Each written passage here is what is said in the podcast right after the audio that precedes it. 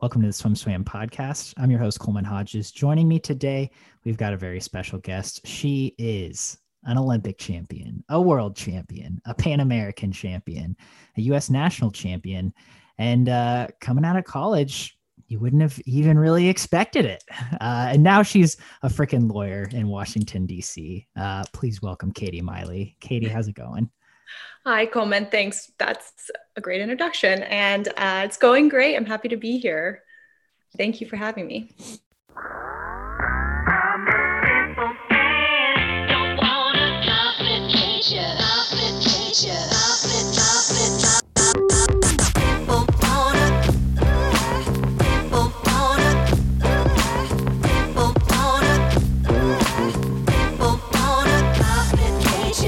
Super excited to get you on this uh, on the podcast in this format because you know you have such an interesting journey through swimming through life um, and I'm, I'm super stoked to talk to you about it. Uh, let's let's start with the here and now though. You recently graduated from law school i think in may um, during a pandemic. Uh, and what have you been doing in the meantime? Oh man. 2020 crazy time um, my year has looked a lot like pretty much everyone else's on the planet, which is a whole lot of nothing, a lot of sitting around the house and um, quarantine hobbies like puzzles and walks. But um, I, so yeah, so I did graduate in May, and um, unfortunately, COVID robbed us of all the pomp and circumstance. But um, a lot of other people are in the same boat, and just grateful that we could finish out um, school and um, Georgetown, which is where I went to law school, did a great job of kind of seamlessly transitioning to online learning. Um, and then I took the bar exam, which was thrilling. Um, studied adrenaline rush. Yeah. Um, let's see. That that was in. It was supposed to be in July. Another thing, COVID interrupted because um, it's an in-person, like two to mm. three day test. Um, so a lot of states canceled theirs, pushed them back, um, moved them online. So there was a lot of uncertainty with that. So I was felt like I was studying for the bar for just months on end. Like usually you dedicate about two months to studying, um, except so I was like, okay, and then it got canceled, and then it got postponed, and then it got canceled again. So pretty much from May until October when I actually took it, I was just studying. I'm with with some breaks in between. Every time it got canceled, I'd be like, okay, two week break for me. like, um, so I took the bar in October. I get my results back in a couple of weeks. So everyone just say a little prayer, cross your fingers for me. And um, I started working at uh, Jones Day, which is a big law firm in the world, but a uh, big office here in DC. And I'm right now focusing on corporate litigation, but doing a lot of different and exciting things and happy to be working and um, grateful to have a job and just looking forward to sort of starting my career. That that all sounds super exciting, especially taking the bar itself. I yeah, really. So I couldn't think of a bigger thing. Anyone that wants something fun to do. Um, by the way, you, I love your glasses. Are the did you get those when you become a lawyer? Or you when you yeah. graduate? This is what they give you at graduation, so that you can be extra nerdy, just like every other lawyer. Um, these are like twenty dollars from this website called EyeBuyDirect which I love because they're really cheap glasses, but they definitely don't last. Like I feel, I don't know what they just like stretch out super easy. But if you're looking for a great pair of glasses, check them out. EyeBuyDirect. Not, not sponsored. not sponsored. Hashtag sponsor me. Still's got still has the pro swimming mindset. Yeah. Please give me things. That's awesome. Um, all right so let's let's get into this this swimming stuff. Um, have you been swimming at all uh, post retirement or, or during the pandemic? Um, sadly, no, because I can't really find access to a pool right now. Um, much less sad for me than for swimmers who are actually training. Uh, but it's been tough. And I retired, I officially stopped swimming last summer. And so for kind of the second half of last year, I was kind of like anti swimming. Like I didn't have any desire to get into a pool. I just needed some time. Mm-hmm. Um, and then right when I started getting the urge to like, I just want to go swim, everything shut down. So I haven't really been able to. I I did do um, some clinics with Fitter and Faster and um, with breakout clinics over the summer, and those were my really only my times to be in the pool. And never in my life at a clinic have I loved being in the water as much as I did it. Like I just spent the whole time in the water. um, That's awesome yeah so that was nice. But no i haven't been swimming. I, I really do miss it. I dream about swimming at least once a week sometimes more which i find very strange. And i think that it's my brain because like swimming was always my happy place and like somewhere i could go to de-stress as it is for many people. Um, and i feel like my brain is just needs it so bad that it's like creating it while i sleep which is kind of nice, but sometimes they're like stress dreams. I had a dream that David was yelling at me one day, um, that I was like at a meet and couldn't find my suit. So some of them aren't fun, but it's nice to at least like feel a little bit of reminiscing going on in my dreams. yeah i was gonna ask are they like happy dreams or are they like bad stress dreams but yes, you know mostly good mostly happy and some really bad i've also had the dream where like i just show up at a pool currently in my present state not having trained in a year and just like at a meet, like they're like, all right, you're on the relay. And I'm like, oh my God, they're gonna know. Like I haven't I haven't swam. Dude, I I really have a hard time believing that would be that much of a problem for you, but uh, okay. It could, be, it could be pretty ugly. Let's not um, try um, it. Let's not we're not gonna try it anytime soon. So um so you mentioned that swimming's always been your happy place and and let's let's go back to that uh let, that's a good place to start when you first got into the water first got into swimming was that the case so it's funny from like very first start i i hated it i was really young mm. and had never been on a swim team or around a swim team and kind of just joined my sister and i joined the summer league team in our neighborhood because we were both in gymnastics and she had broken her ankle pretty badly and it had healed. And so the doctor was like, oh, swimming's great therapy. So my mom kind of just like looked around the corner at the, you know, local pool and was like, oh, they have a swim team. Sure, they can join. And you know how summer league is like crazy. There's a million kids. I had no idea what was going on. So at first I was like, I hate this. I was also very shy as a child. So it was really stressful to me. But um, I think it was, it wasn't my, my first meet I was swimming the 50 free and I think I had been on the team for like 2 or 3 days and I didn't even know what a 50 was except like except to go down and back. Um, and in my first lap I like dove in doggy paddled to the 25 and then just got out of the race fully knowing I had to go back but I was like this is way too hard. Um, but then my so that didn't go very well. But my second meet and I I wanted to quit after I tell this story a lot to young swimmers. I wanted to quit because I thought it was hard and my mom said, We don't quit when things get hard. You're going to go back tomorrow and you're going to try again. And that was like, I think, a great life lesson, but also one that she forced me to learn that I'm appreciative now. Yeah. Um, but my second meet, I, you know, you, I saw everybody walking around with the ribbons, all the pretty colored ribbons, and I really wanted one. And so I like asked my coach, um, how do I get one of those? And she said, just beat the person next to you. And that was like a light bulb. Nobody had told me it was a race or like a competition, I think. Mm-hmm. And I've always been really competitive. I was like the type, the annoying young type before I learned manners that I would like flip over the board game if I was losing. Um, and I was like, oh, it's a race? Like easy. Like I've got this. And that was all I needed. It was like light bulb. Um, and I remember my sister laughing at me. She was like, You're not going to get a ribbon. Like, you didn't, you couldn't even finish your race last week. Like, nothing has changed. Um, but I did. I got fourth place and I, I still have, I remember it was yellow. I still have that ribbon. And it was kind of like my first experience of very small scale, but of like wanting something, figuring out what did I need to do to do it. And then like doing it. And that felt really good. So that was kind of my first hook. And i think from that moment on i was like this is it. I love this. Um, so from then on from my second week of swimming on it was my happy place but the first it was a bit of a, a rough rough introduction yes. but that sounds like a pretty quick adjustment. And do i mean i still have friends who will flip the game board i don't i mean I have my moments, but I'm really learning patience as I grow up. nice. And so you hold on, I can do this. You grew up in the DFW metroplex area. Yes, great job. in the in the super mall that is Dallas Fort Worth. In the um, suburbs, yes. Yeah, in it's that quite area. expansive, yes.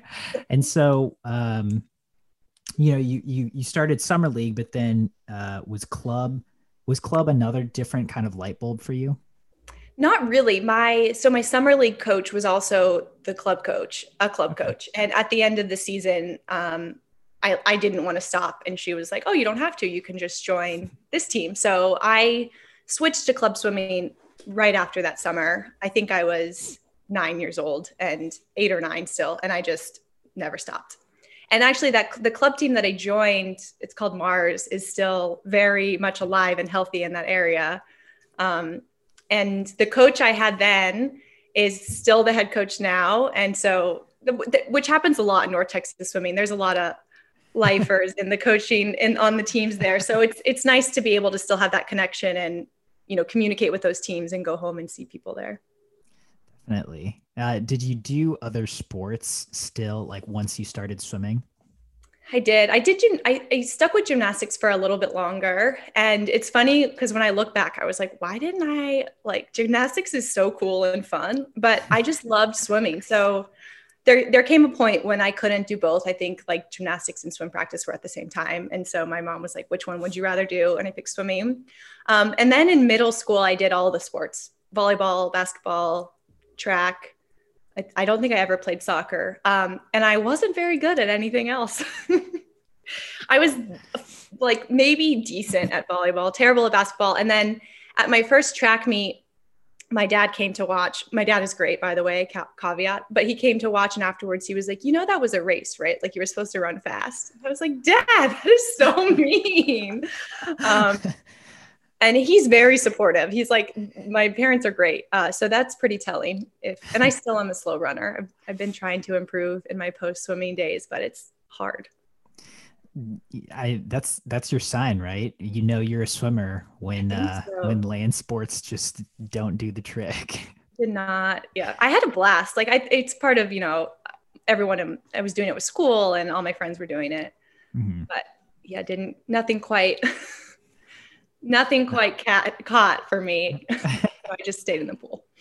And I mean, was there a, a period where you felt you got maybe not like when you gave when you're like okay i'm only going to do swimming but a period when you got that aha moment you're like okay i could be pretty good at this or i'm going to take start really investing into swimming.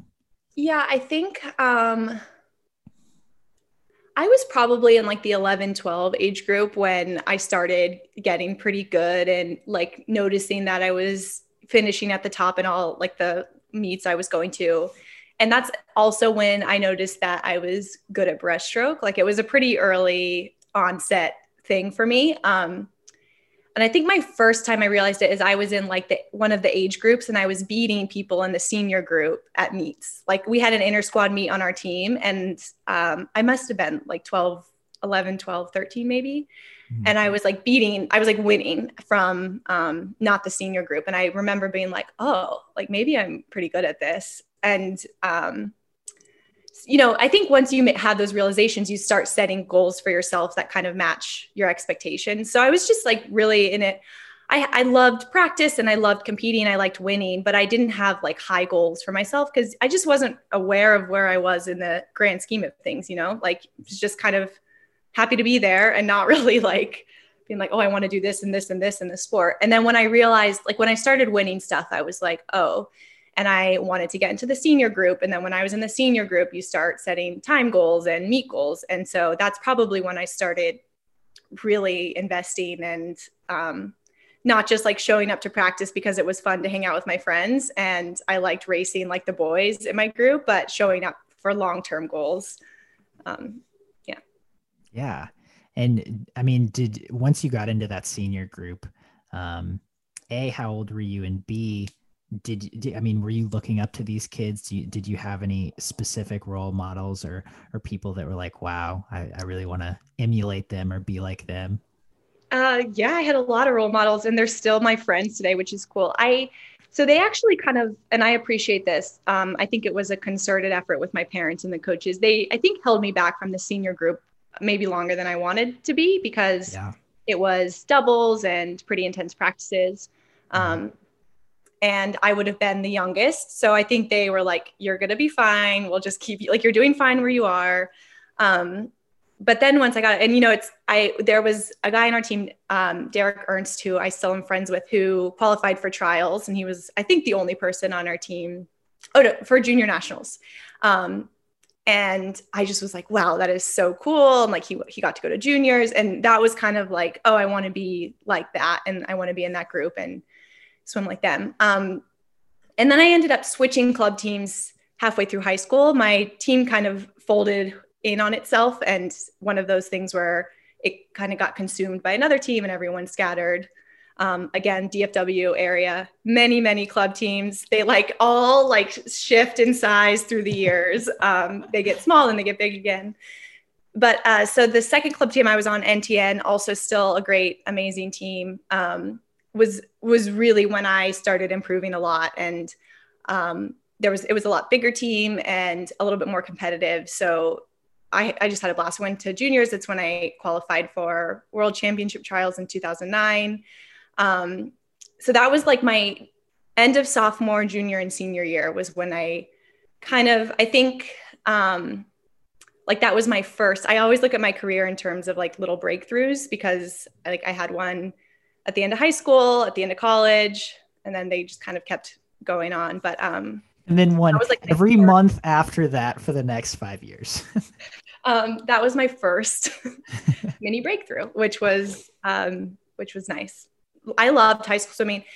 And then, like, so on the flip side, I, I went to a small Catholic high school in Fort Worth, um, who has a, has a swim team, had a swim team. But in Texas, as I'm sure many of you know, UIL public high school swimming is like everything. Um, and I didn't compete there with them. So I like private school is a much smaller division and um, not very competitive.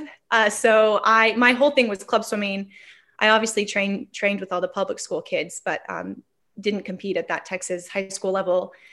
Uh, and I kind of love that. I think that was a blessing in disguise. They were all swimming doubles every single day, and like they would do morning practice, school, afternoon practice, um, like all through high school. And I think I was only doing doubles maybe twice a week in this school year. I mean, I did doubles in the summer, but um, sometimes I think kids swim too much and they need more sleep. And I was really appreciative. I think my parents were appreciative, and I think it set me up for long term success because um, I just, you know, developed a little better and a little bit.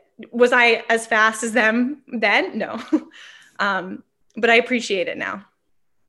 Absolutely. I I mean, I know I talked to I've talked to lots of coaches about this, but specifically one she and she had said I quit doing morning practice and uh you know, within three months, all of my 16 year old boys had grown four inches because they were sleeping, you know, an extra two hours.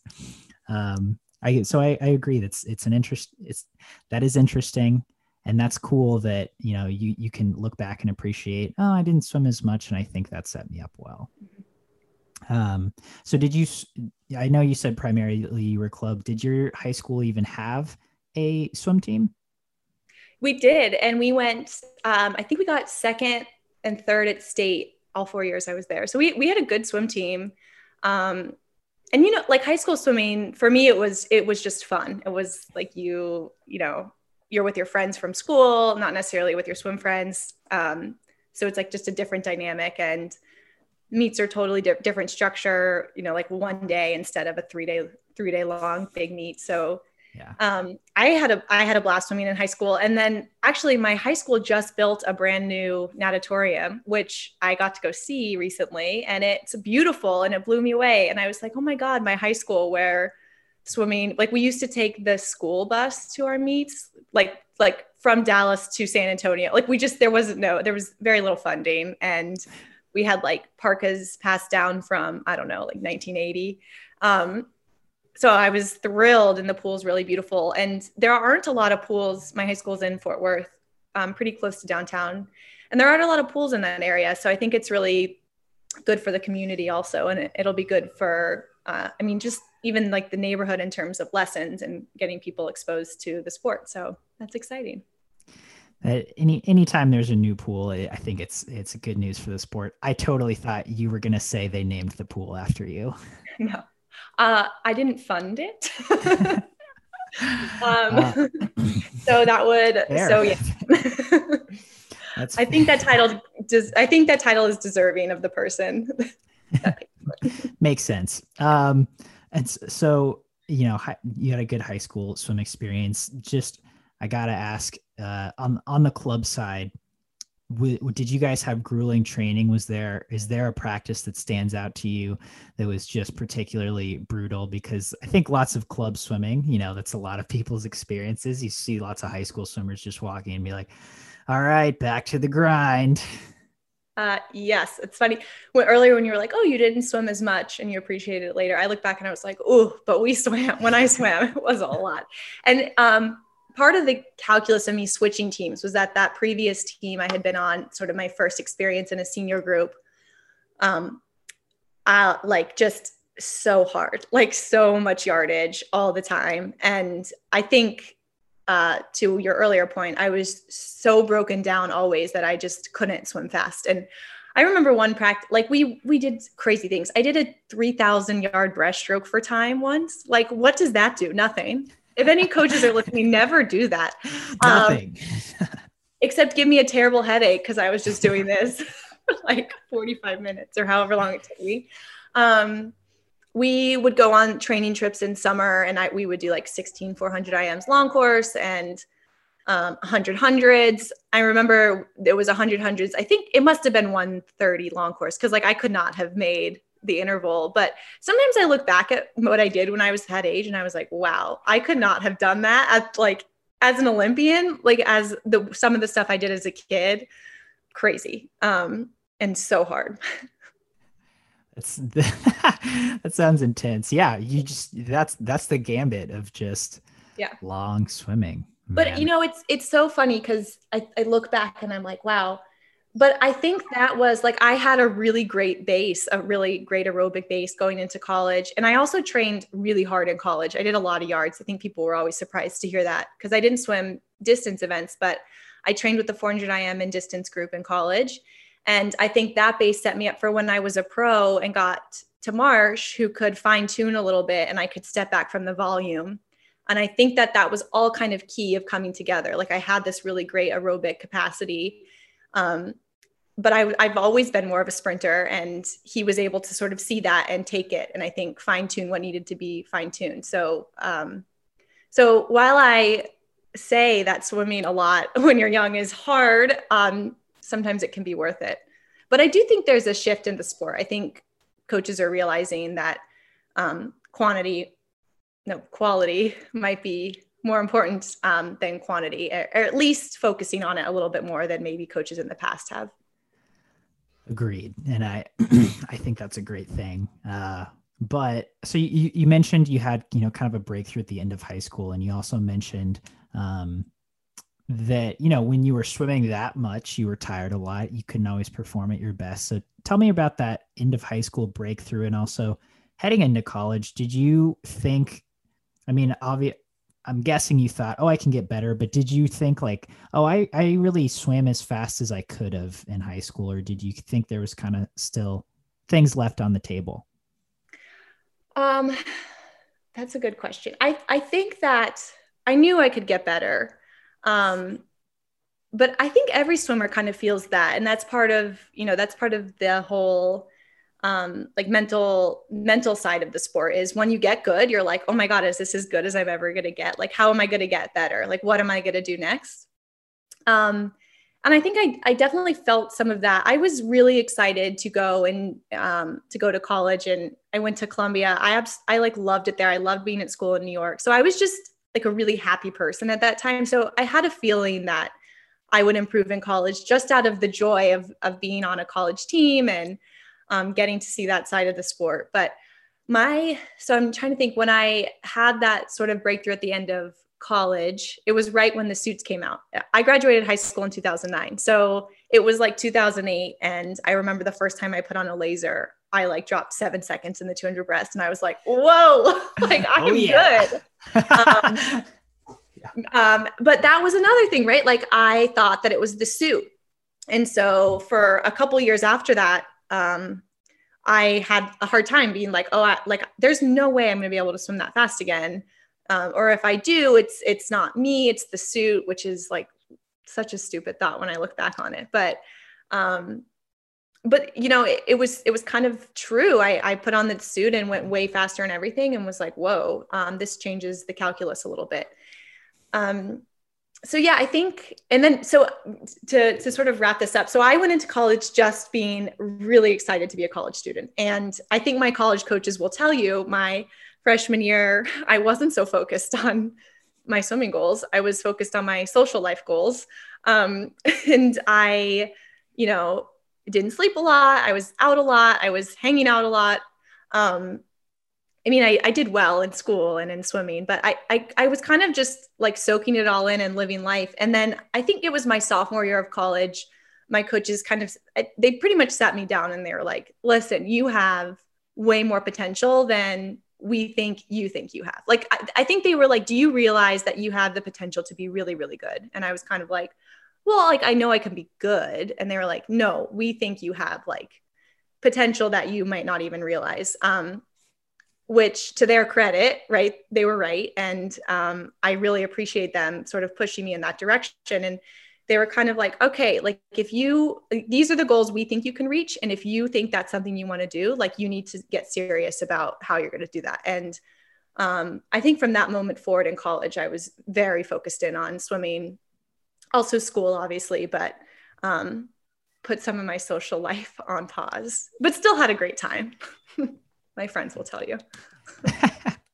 I I I totally relate. I mean, I I got to the end of high school and I had always thought I was going to swim in college and then it was kind of like I want to do other things and I'd like to, you know, focus elsewhere and have a life and uh, you know, first my first year of college I was the exact same way except I didn't swim, right? I was living life and having and socializing and doing all the things you can't do when you're a swimmer. I think there's a lot of 18 and 19 year olds that, you know, have that desire. Um, and so I totally, totally get it. Freshman year's not for sleeping. Yeah. but that's that's cool that you know you had those those mentors, those coaches to say, hey, you know, maybe this direction might be good. And so from then on, um, how how do you think your swimming was affected? I mean, what did you just were you more focused? Were you trying putting in more effort? Um, or was it just kind of all the mental shift?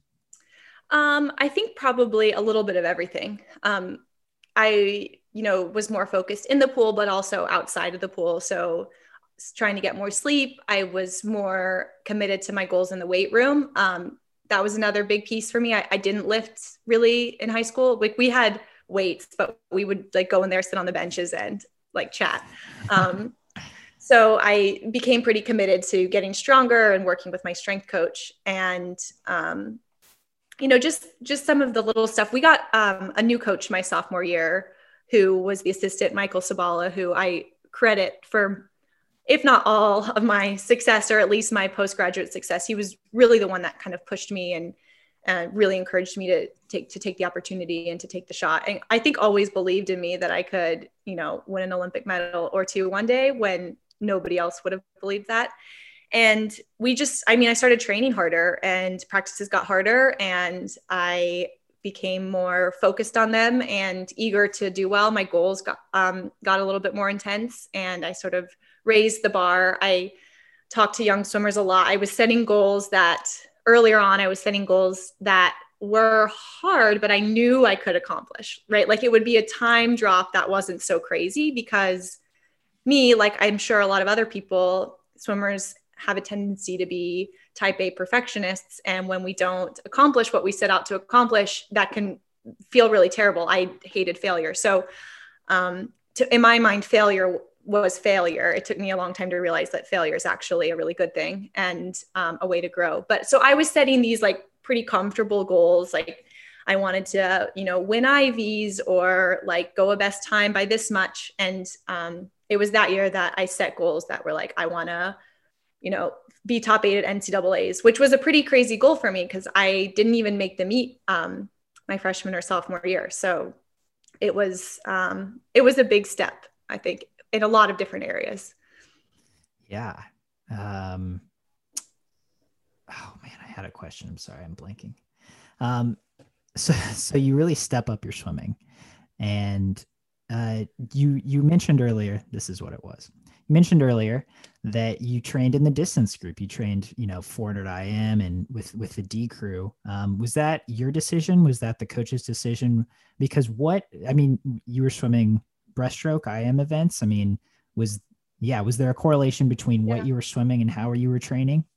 I think so. So I was my I swimming a lot of breaststroke and sprint free and IM, which is kind of what I've always done. But um, but my sophomore year, you know, and like any college swimmer will tell you, you do what's needed for the team. And we had, as, as well as individual goals, we had lofty team goals for the Ivy League. And, um, you know, Harvard and Yale are very good in the Ivy League. They kind of go back and forth, and Princeton. Um, and we wanted to be competitive with those teams. So I did, you know, what was needed for the team. And that was the 400 IM, the 200 free, the 200 breast. And those kinds of things were, um, I needed to train that way to be good at them. So my sophomore year at Ivies, I actually didn't even swim the 100 breaststroke. I swam the 200 IM and the 400 IM and the 200 breast, which is like you look at me and you're like, you swim those events. Like as a like my professional career, you would have been like, what? yeah. Um, and I did them well. Like I I was pretty good at them. And um, I say it's because it was short course. My long course 400 IM is not not good. Um, but but to be good at those, I had to train, you know, like a 400 IMer um, or a 200 freestyler trains, and all the time knowing that if I got better in those events, my other events would come along too.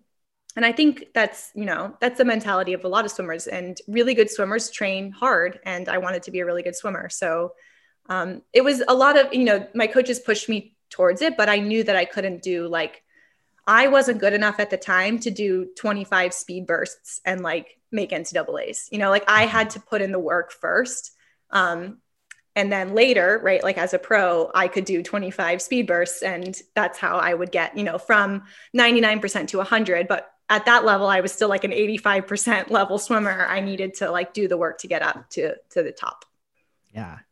And so maybe not your crowning achievement, but what was one goal throughout college that um, that you set that you were really really proud of when you finally did accomplish it?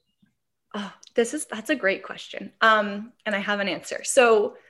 Part of the reason why college swimming is so hard is because the meets are compact and you swim a lot of events close together, and everyone knows that. Um, and I, so at Ivy's, obviously we swam all the relays, but at NCAA's, I had uh, the luxury, although it's sad, of not doing relays because we didn't have enough people at the meet to form a relay, which is fine. But um, so I got to just swim my individual events, but I did have a goal.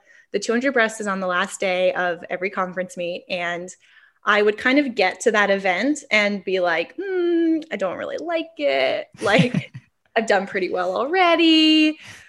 Uh, it's the third 50. Like my legs, are, like I would, I would check out a little bit. Um, and I had a, or I would like have a fine prelim swim and then like get to finals and be like, I'm just ready to like have dinner and like see my family. Right. Um, and I wasn't kind of, I wasn't completing the meets to my fullest ability. And so my my goal my senior year was to go to NCAA's to swim all three days and um, to do well in all three days. And at NCAA's my senior year, I got ninth in the 200 breaststroke. And I was devastated in prelims because I wanted to make the final. And I ended up I, like going really fast at night, which was something I was proud of. But that was that was definitely a goal, really. And that's what when I tell people when you're setting goals, don't just like don't just set, oh, I want to go this time in the 100 breaststroke. Like you can get really creative with goals. And that's why I love that question is because the goal was yes to do well in the 200 breaststroke, but the goal was to see something through to completion, which um, was something that I had had a hard time with in college, and um, that was like it took a different type of work, probably more mental than physical, but um, important nonetheless. Definitely. Uh, I mean, yeah, I just talked to someone. Um, his name's Clyde Lewis. He's an Australian swimmer, and yeah, I just talked to him, and you know, he coming up through his swimming career, he was like, you know, I was stoked when I got third at our Olympic trials because like at the time that was like that was really good for me. And then like you know i went to worlds and like our relay got fourth and i was stoked because like that was my first world championships and like i did really well. But it's yeah you you you make the goals your own. You don't have to let the medal or the place right. um, necessarily dictate that. So uh tell me about this big breakthrough at the end of college um let's see so i I think it was more of when I look back, like people love to be like, oh my God, like you had these crazy breakthroughs and like you did this. But to me, because I'm the only one and my coaches and my teammates know like the steady work that I was putting in. So a lot of times, big breakthroughs to me just kind of felt like the next step, like something that was, I knew was coming, that was within me. Um, but yeah, so my improvements at the end of college, I think. And I mean, I went from not making NCAA's, I think I got fifth in the 200 IM my senior year, maybe seventh, and like third my, in the 100 breast and ninth in the 200. And so I went from not making the meet at all to placing, which was crazy to most people. Um, but just kind of like a steady progression of what I knew, you know, I was capable of achieving. So it was just a confluence of all of the things I've already talked about. I think just training really hard, um, staying really consistent. I think that's probably the biggest challenge for college swimmers is consistency because the season is a little bit different than what you're used to in club swimming when it's kind of all year round and you have a spring season and a summer season. Um, in college, it's just like you build up from September and then February, March, and it's kind of over. And because in college, there's so many great opportunities in the summer, like jobs and internships and traveling abroad, um, a lot of swimmers take advantage of those, and I think that's great. But I think the biggest challenge is maintaining consistency because you can't swim from September to March and be a great swimmer. Like you have to swim all year around. Um, and we talked about it. It's you know it's 50 weeks of the year of intensity, and so that was um, that was something that was really hard in college to say no to some opportunities and to train at school by myself when my teammates were away. I obviously trained over spring break alone when my teammates were all, you know, on spring break. And I trained in the summers by myself, um, either before or after my internships. So it's not, it's not something that, um, I mean, a lot of people balance it, but I think that's the hardest thing for college swimmers because you want to, you know, do great in school. You want to get a job for when you graduate. To do that, you have to do internships. You want to travel. You want to hang out with your friends. Um, and that's a really full plate if you're also trying to be a really great swimmer. It's a, that's a really full plate. And that's, I mean, that's an incredible balance to balance. If uh, if you're a college student i mean i just talked to a, a, a couple different guys about us training on their own and they're both breaststrokers and they're like you can do it if you're a breaststroker. Like it's it's possible. It's because breaststrokers uh, are weird. We're all that's what they said. that's what they, were like breaststrokes so we one of them was like breaststroke's more about the feel. So if you're swimming and if you're doing it by yourself then like you can do it and it's not like you have to put in a lot of intense work like with a freestyle or backstroke or butterfly to like kind of keep keep it all there um, but from what you said, it sounds like that's a lot of time swimming by yourself, especially as a college student who's, you know, I'm guessing at this point you didn't have the idea that you were going to continue your swimming after college. Right. So that, yeah. I was I mean, just doing it for my college goals. And um, I think that made the decision for me to, to try pro swimming easier because I had already sacrificed so much. And it was kind of like, well, I've done all this work. Um, I'm still improving. So I kind of want to, you know, reap the benefits of, of my hard work, so to speak. So um, when I graduated from Columbia, I, I mean, three months before I graduated, I had no plan to continue swimming. I think I had, I think I had planned to finish off that summer. Um, it was uh, World Championship Trials 2013 Mm-hmm. And so I was like, okay, I'll finish my career with long course, you know, on a high note, and that'll be it. Did you um, like long course? I didn't in okay. in high or in college. Um, okay.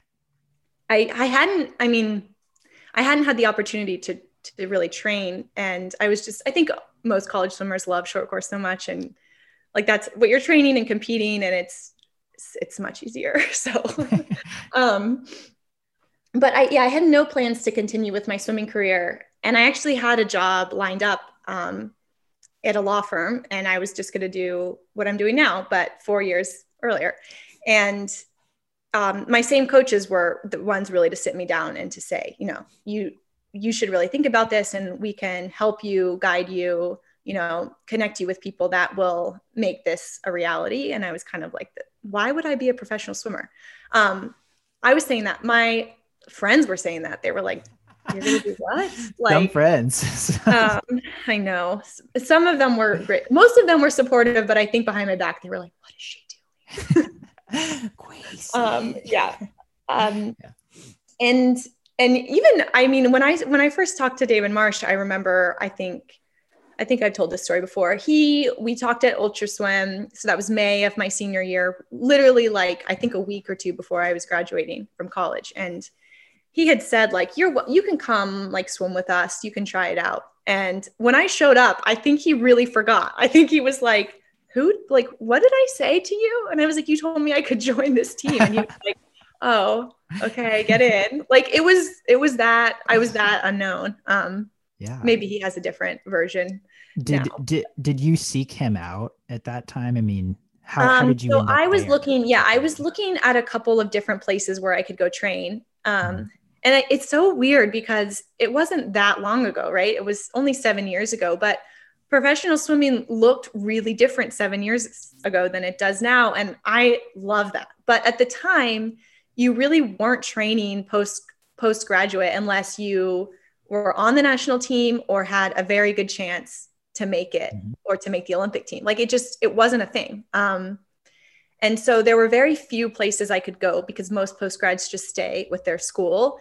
Um, so I was, I was kind of looking at a couple of different places. Um, but what I loved about Charlotte and at the time SwimMac was that there was a group there of people doing what I was doing. Everywhere else, I was kind of going to be a one off. Like I was going to be a post grad swimming with undergrads, or there was only like one or two pros in that whatever location.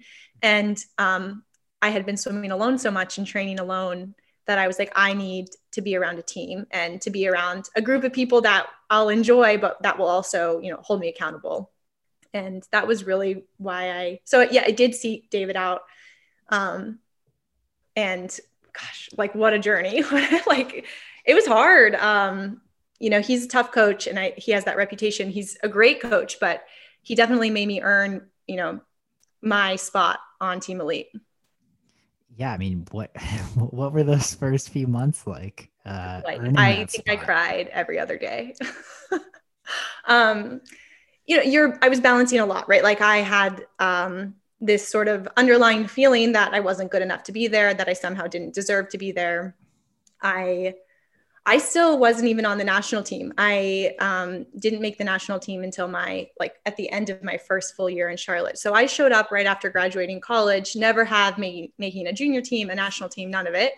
Um, I had no money. I had no way to support myself, and I kind of just showed up. And so, um, despite like swimming well. Like I could keep up with everyone. I remember there was a, a, point in time where I was like, okay, Katie, just look around. Like you're doing fine in practice. Like you're swimming at the same level as these professional athletes. So, you know, you do kind of deserve to be here. But first year I was trying to prove to David and but mostly and more importantly to myself that, you know, I could do this and that I was good enough to sort of be there. And um, the end of my first year was when I made the Pan Pac t- or the Pan Am team and kind of had a crazy, like I had a, a, a, great summer. But that first, those first few months were like were not good, and I wasn't really improving. Um, a lesson in patience for all of you that switch coaches and training styles. It takes time, so be patient, but it does. It it will click. Um, but yeah, I, I think um, I just had a really great year. My my I guess third year, 2015 was was the year of Pan Am. So end of 2014 into 2015, which set me up well for the Olympic year. But mm-hmm. yeah, it was like when I say it was really hard, like I remember some days David would, well, for the most part, he didn't really acknowledge my existence. Um, but but when he did it like it wasn't in kind or encouraging it was like you need to get better and i was like okay um which i appreciate because i'll i tell people um and i like i actually talk about this when i do job interviews is like i'm pretty sure that I will never have a boss as mean to me as my coach was. And he wasn't mean, but he was, he was, he's just a tough coach and he expects a lot. And I think he treated me that way because he knew that I was capable of one, handling it, and two, um, he, I think he saw my potential and knew that if I was going to get from where I was when I joined his team to where I needed to be to be on the podium in 2016, it was going to be a really hard and fast journey because I didn't have a lot of time.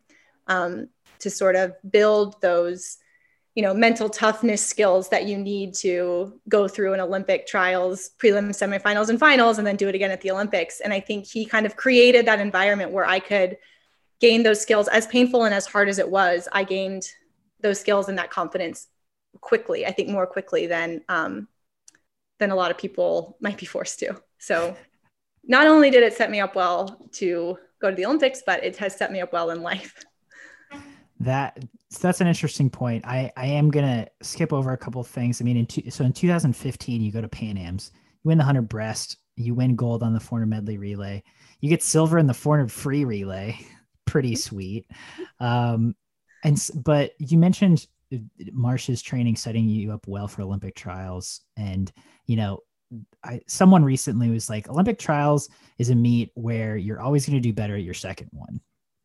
Mm. um, because because you have to get one under your belt to just know what that meet's about, right? I mean, there's so many every everything is there. Every emotion, high to low, is at that meet. Um, had and you had you been to Olympic trials before? In I did. I went in 2012. Um, so that was right before my senior year of college, mm-hmm. and I didn't do well. I think that's like an, that's exactly the right like first of all, being at trials in 2012, I think was the first time I kind of looked around. And I remember watching um, Kara Lynn Joyce make the 50 on the last night, and um, the athletes sit very close to the pool. And I just, I'm like, I always get chills even when I think about this because I watched her get out of the pool with so much joy that she was like physically shaking. And I remember looking at that and being like, I I want, I love this sport and I want to be that. Like I want to feel what she's feeling. So that was my sort of, and, and also in 2012, I, you know, again, there, I was there by myself and um, very overwhelmed. Uh, I swam, I think I swam four events and I was there the whole time. So I just got to watch a lot. I saw what, you know, the best were doing, how they warmed up, how they carried themselves. And um, that was really, really valuable also. But yeah, I, so I didn't, I didn't go through the emotions, right? Because I, I knew I wasn't going to make the team. I was there um, to do my best, fully knowing that, like, whatever. And I think, but what I did gain out of 2012 was just observing it and kind of taking it all in and being like, oh, yeah, like, I, when I come back to this meet, like, I'm going to be one of them, basically. Yeah. And I mean, you when you came back to that meet in 2016 you know obviously I, I from the outside you were a front runner to make the team i think a lot of people were kind of like she she came out of left field last year but like she's she's it now like you know you were a heavy favorite to make the team especially in the 100 breast um, did you feel prepared you know again with the marsh training with having been to trials again i mean did you feel like all right this is this is my time um i think Yes. And the cool thing about being with Marsh and Team Elite was that that is everyone's goal. Like he's created a place where, um, you know, you're not training with him unless you have the potential to make the team. So that made it easier in a sense and feeling like all of our team meetings, all of our conversations, it wasn't like, oh, you guys over here are gonna like go talk about making the Olympics, and like you guys over here are gonna, you know, blow ring bubbles or whatever. It was like a very intense um, that was the goal of the team and that was the expectation. So in that sense, yes, I felt prepared, and um, I had, you know, I had had a really great year prior. Um, so I, I knew I was like, I can do this. It's just a matter of managing the nerves. And so when I say like, yes, I was prepared, it was terrifying. And I like even when you said Olympic trials, like a weight just like bubbled up in my chest. Like and everyone that swims at Olympic trials that makes or doesn't make a team, but that's close, will tell you the same thing. Like it is just a intense, intense experience. And um, unlike anything I've ever gone through, I think um, those two days of the 100 breaststroke, I, Madison was my roommate and she joked, she was like, I don't think you ate or slept at all for like five days. Like I, I think I ate like these power bar protein ball bites. Like it was all I could eat. I, I wasn't sleeping. Like I felt physically ill. I was so nervous. So yeah, it was a lot. So when I like I felt prepared going there, I remember after my first prelim swim, and you know, you like go into a meet, you're tapered, you feel great, you're like, oh, it's gonna be easy speed. And I remember it being really hard. And I was like, uh-oh, like I have two more. like that one was supposed to be easy. What's happening? um, and it's just, you know, it's just the intensity and the emotion of the meet. So yeah, to answer your question, yes, prepared in the sense that that was my goal and that was the goal and that had always been the goal. But um, it was certainly a challenge dealing with it um, at the time. I mean, I'm I'm nervous just talking about this right now. This is like this is stressful. Um, but I have to ask, you know, take take me through that final swim. Oh God, uh, um, if, you know, I was going to say, swim was hard, was, um, that was so. I remember. I'll start. I'll start at the end. I got out of the pool, obviously so elated, like so excited. Um, hugged everyone. Got back to my to the team area, like took a breath, looked up at David, and was like, um, "I'm never coming back to this meet again." Like that was so scary. like I can't. I'm done. Like I can't do this again. Um, I I could, but it's it was it was hard. Like that was my feeling. Obviously, so grateful I made the team so excited. But that was my real my first initial thought was like, this was the hardest thing I've ever done. Like I, I'm good to have just done it once. like I can step away. Um, at that time, I thought I was retiring like that year. So the calculus was a little different, but that was that was really sort of my inner um, inner deepest thought. But yeah, the, the final was interesting. So I remember walking to the pool. We were staying at the Hilton, is the one that's connected, I believe.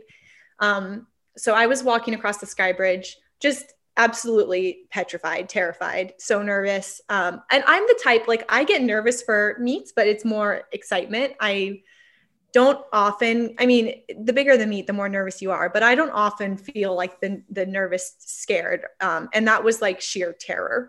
Um, it's like I was just. I remember feeling like dizzy. Um, I just like was shaking. I just I couldn't handle it. And I remember walking across the sky bridge and kind of like looking out over the pool and telling myself, okay, either you're gonna go swim this hundred breast and you're gonna make the Olympic team, or you're not.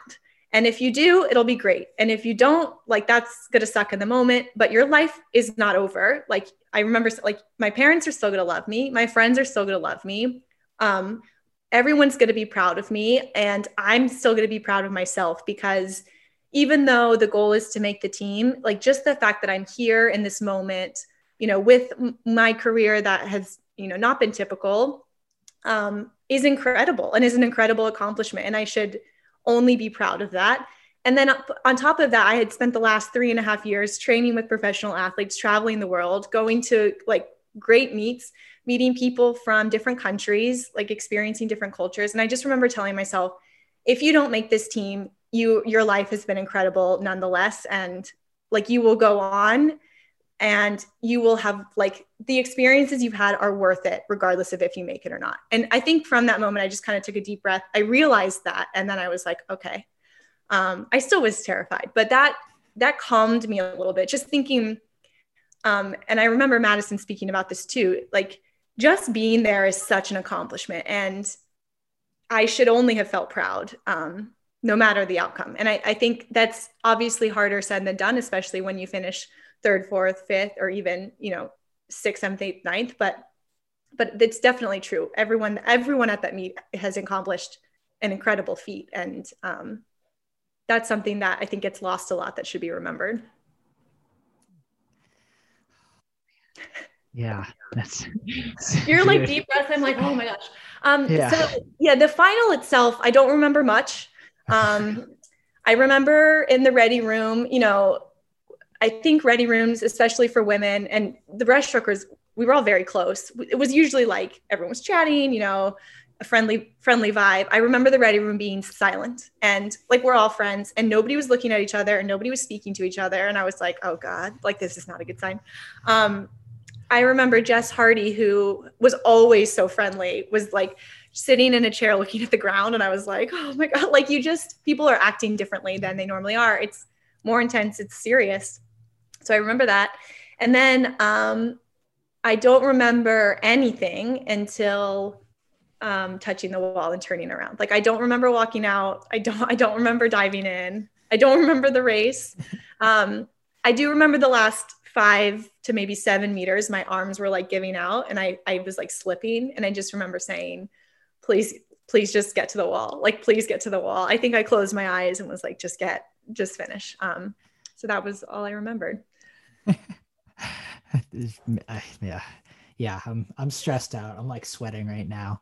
This is this got really intense. But um, so the, okay, there's there's two more things I want to ask you about. Um, and it's a little little back and forth. You you talked about being grateful for all the experiences um, that you got to have leading up to that Olympic trials, and that's something really cool. That uh, certainly from the public eye, it seemed like Marsh's crew during that time had right. Like you really got to live you you got to experience the professional athlete experience right? And that seemed really cool. And i mean just give me a little taste of, of what that was like. You got to travel to cool meets meet new people eat exotic foods. You know it's like it seemed like um, you really got to get that professional athlete experience. Definitely. And um, I, i'm really grateful for David and for the culture he had set up at Team Elite because he did very much foster an environment of we're a team, but you are all professionals and each one of your needs is different. And I'm not going to hold your hand and guide you through this process. I need you to have ownership over yourself and your career and know what you need. And um, that was uh, enlightening for me because I remember when I showed up, he was, it was like right before a big meet. And he was like, okay, what are you going to do today? Like I walked into practice and he was like, what do you need? And I was like, what do you mean? You're the coach. You're supposed to tell me what I need. Um, and it, took me a, a long time to get comfortable with that because I had always been told what I needed and what to do. But because of that, I, I could take ownership and I learned what I needed and I learned what I didn't need and I could go to meets by myself without a coach and feel perfectly comfortable. And um, because of that, I, I, did a lot of the World Cups. I think I did like 15 or 16 World Cups um, without a coach or without anyone from USA Swimming or without any other US teammates there. I just went and made friends with swimmers from other countries and like just did the World Cup thing, which I think was so valuable in my lead up to the Olympics because very similar to what ISL is doing. You're just racing a ton, you're racing against the best in the world. And um, you're also just having to figure it out. Like, I think part of the coolest thing about the Budapest bubble was that they all had to adapt in a way that they never had before. And that can be really healthy for an athlete because I think adaptability is one of the best qualities that elite athletes can have and um, can grow into because you never know. Like you never know when you you can control your controllables as much as you want, but something could always come up in the last day, um, the last hour before a race. So it's really important, I think, to learn how to be adaptable. So yeah, because of his sort of fostering this environment where you're your own coach and I'm I'm here to help you, but you need you know you're in control. Um, and because of that if you don't make a meet or if you don't accomplish your goals it's it's your fault. It's not the coach's fault right? It's this was my journey and um, mine to sort of make my own. So because of that we did get to do so much cool stuff. We would travel to a lot of places. Um, we took like a three week long trip to australia once which was amazing and did crazy things. Like we did ocean swims like with jellyfish that I'll never forget. And um, like i don't know we like we would do we trained hard but we would also supplement with a lot of fun and like just you know exciting stuff. So yeah it was it was a great experience. And i think i grew up a lot i matured a lot and i learned a lot about myself and um you know just how to sort of carry yourself through life and and taking ownership and not making excuses for things that are within your control. Yeah. And so you know you mentioned adaptability and um, you you make that olympic team and like you said, you thought that was going to be it. You thought you were going to retire. Uh, you st- stick around for a couple more years, but I'm guessing, you know, aside from swimming, you were kind of thinking, all right, what's next? What am I going to do here? Um, take me through that those those post Olympics and and how your career was still very much happening, but you were also thinking about, all right, what what am I doing outside of swimming? Yep. So I got home from the Olympics and kind of was like, okay, what's next? Um, a lot of people, I think, think I'm younger than I am because I kind of showed up on the scene a little bit later. Um, but I was 25, turning 26, which isn't old. I'm not old, but um, I was at the point in my life where I was kind of like, okay, if I swim for another four years, I'm going to be 30 when I am done. And, um, which is ironic because that's kind of what ended up happening. Um, but I was like, if I swim for another quad, I, I feel like I haven't, there, I don't have enough in my, you know, life outside of swimming to set me up for what I want to accomplish for the rest of my life. And so I kind of came home from the Olympics and, and thought like, what do I need to do next? Like what, what pieces do I need to put on, you know, in place so that when it's time for me to step away from the sport, I will have filled that sort of void that happens with a lot of swimmers when it kind of comes to a crashing halt one day. And I had always wanted to go to law school. It had always been sort of my plan and my goal. And so I was like, okay, i am just going to start the process. And so I got home, I took the LSAT and I applied to law school, but I still had that year where you're waiting to see if you get in. So that was 2017 for me, which actually was one of my favorite years in swimming. I think because the pressure was lifted off a little bit. Um, but we, I, I did tons of World Cups that year. I swam best times in every event. Like I was just, I was swimming so fast. I was like, wow, this would have been cool to have happened last year. But um, but World Championships in 2017 was a blast in Budapest. And, you know, Lilly broke like every world record ever. And I ended up getting silver at that meet, which was, and like lifetime best time by a ton. Um, so I think that was fun. But then um, after that, I, I just, I went off to law school and I had thought that swimming would be it for me. Um, but, I, and I've told this story before, I, I kind of, volunteered myself to work with the Georgetown team as a way to stay connected to the sport. And also, like, I was like, maybe I can see if I can like make this work somehow. Um, but fully expecting to not be able to.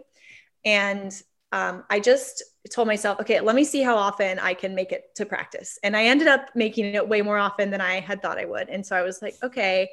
Um, and then it was just, you know, it was a it was an effort on my part, but also um, like Lindsay Mintenko on the national team and David, like a lot of people helped me navigate it because my like to swim that year it didn't look the same as everyone else. I i had to cut my training back so i had to be more creative with how i was training. And then like i couldn't fulfill all of the obligations i needed to um, that were required of the national team. Like I couldn't travel to the meets. I didn't have time to go to a meet every month. So Lindsay worked with me. I substituted like um, charity appearances and volunteer opportunities instead of the meet so that I could sort of fulfill all my requirements there. But um, yeah, I just, I had a lot of help and I was like, okay, I'm just, I'm going to keep going until I either am not enjoying it or I physically can't do it. And um, I think I I stepped away like when I was ready to. That's really cool. That's really great that you got to pursue your outside interests and you know kind of set yourself up like you said for things you wanted to accomplish for the rest of your life but also that step away when you wanted to which is sorry i'm i'm soaking that in cuz it's so simple but also a really cool opportunity yeah. Um, a lot of people, when I did retire, I, I got overwhelming support and love from so many people, which was like a surprise, but also so amazing of people just, you know, wishing me well and, and congratulating me. And a lot of people were upset. They were like, we like, don't retire now. Like it's only one year before the Olympics. And um, I had actually thought pretty hard about training for 2020. Um, and if I was going to, I was going to defer a year. So I wouldn't have finished my last year of school. And, you know, they say God works in mysterious ways. But if I had deferred my last year of school and tried to make the team in 2020, there like wouldn't have happened. Um, and I would have moved and not been able to train at all. And um, so I, I, definitely made the right decision. You know, hindsight's 2020. But but when I was thinking about that, um, I had long conversations with my parents, with David, and with my friends. And um, I think the thing I came to realize was if I had pursued making the team in 2020, it would have been because other people wanted me to, and not necessarily because I wanted to.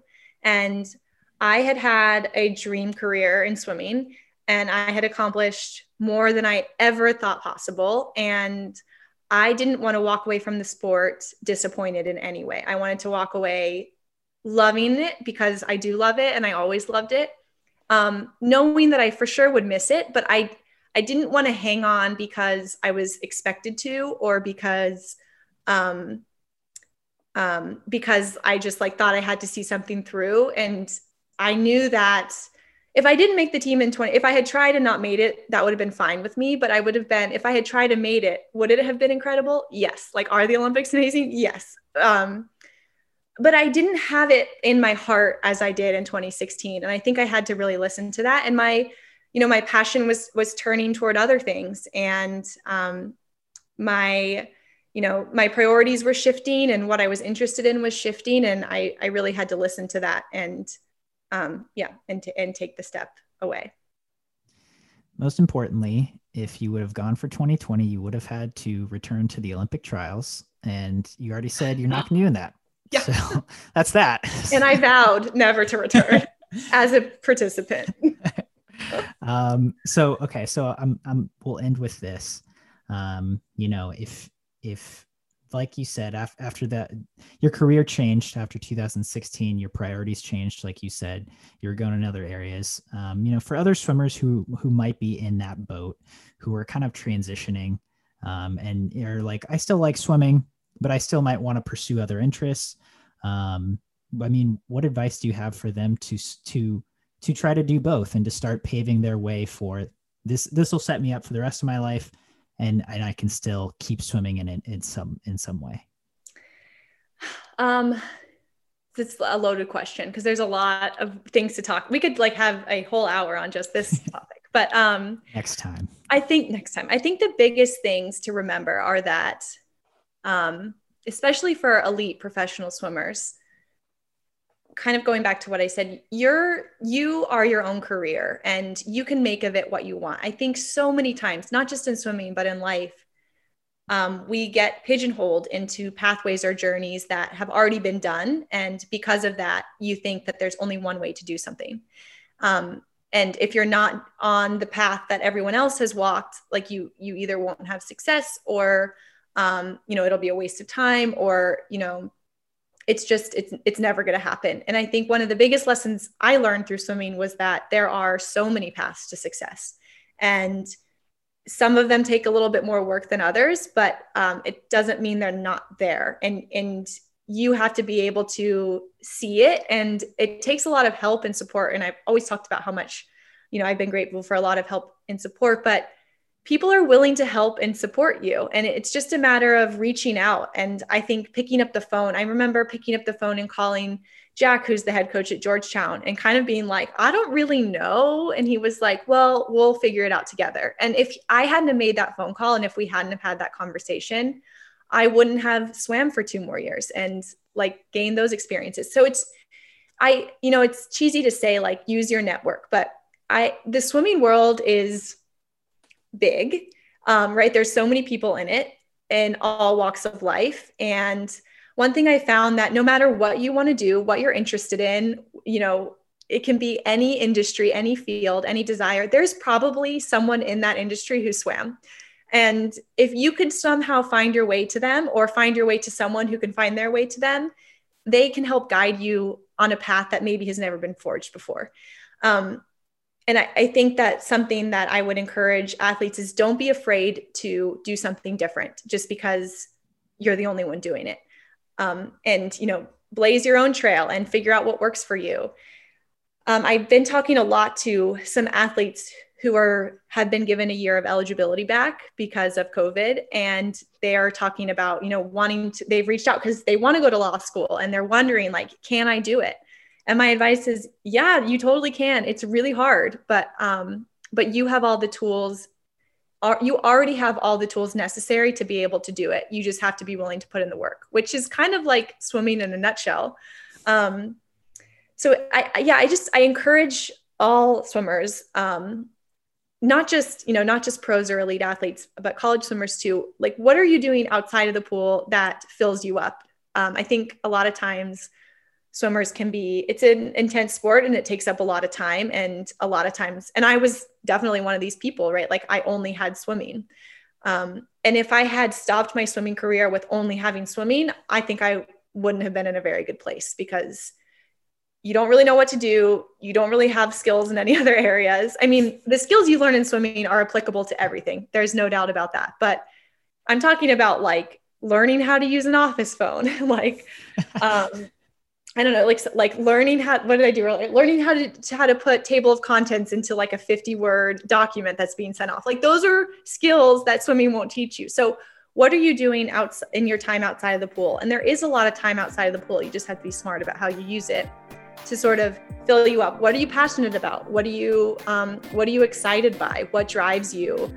Um, and, you know, swimming can be a microcosm of all of that, but it's a really big world and there's a lot of really cool stuff to do and to explore. And um, I think everyone should just, you know, go explore it and figure out what else there is, um, what makes you you outside of being a swimmer.